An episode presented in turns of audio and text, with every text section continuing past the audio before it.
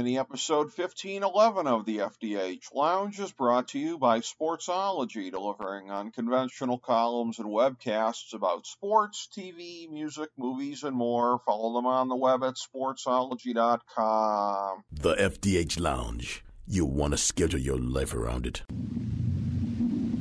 A long time ago, on a gloomy, wet Cleveland spring night, two men stand alone amidst the late night drizzle. Their voices echo across the vacant station parking lot as they debate the merits of the great American radio show that have been missing for far too long. On that night, an idea was born. That idea became the FDH Lounge.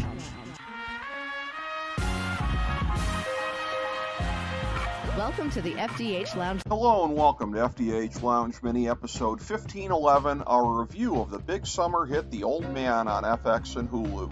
I'm FDH Managing Partner Rick Morris here with our top five notes of interest about Season 1. Number 5. The Old Man features the hunt for Dan Chase, a former CIA operative who went into hiding after a mysterious event in Afghanistan in the late 1980s while he was working with the resistance to the Soviet occupiers. Played by Jeff Bridges in an incredible role, the widowed Dan is forced on the run after being stalked by assassins in the employ of a mysterious old enemy, and in his adventures, he proves to be far more than what initially meets the eye. Dan's late wife had been the wife of an Afghan warlord that Dan was working with, and she and Dan had a daughter who worries about her father from afar. When she grew up and moved out, they started communicating by burner phones only. While on the run, Dan befriends a divorcee named Zoe McDonald, played by Amy Brenneman, who initially becomes a captive when Dan is smoked out and later she becomes a willing accomplice. The FBI Assistant Director for Counterintelligence, Harold Harper, played to perfection by John Lithgow, is assigned to bring Dan to custody since the two worked together in Afghanistan back in the day. His assistant and beloved protege, Angela Adams, becomes ensnared in the case in ways greatly unforeseen. Number four, the number of locales involved in the show go far, far beyond what looks at first to be a manhunt throughout rural America.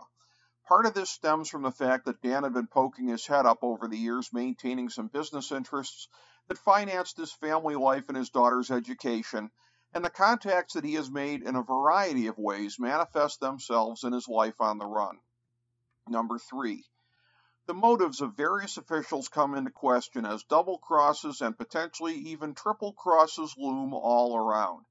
Dan's case turns out to be incredibly complicated, and string pullers throughout law enforcement and the spy world are all pursuing their own interests. Number two, Flashbacks to Dan's final days in Afghanistan are sprinkled throughout the season. Dan, his future wife, and the warlord that she was still married to are shown in many tense scenes. Also, scenes with Dan, his wife, and their daughter back in America are shown as well, fleshing out the various issues with the characters that manifest themselves in the present situation. Number 1. Dan's daughter Emily turns out to be way more important to the resolution of this case than anyone would believe at the outset. There are not one but two major developments concerning her that turn out to be crucial to absolutely everyone on the canvas. Each one makes the case far more personal for different people.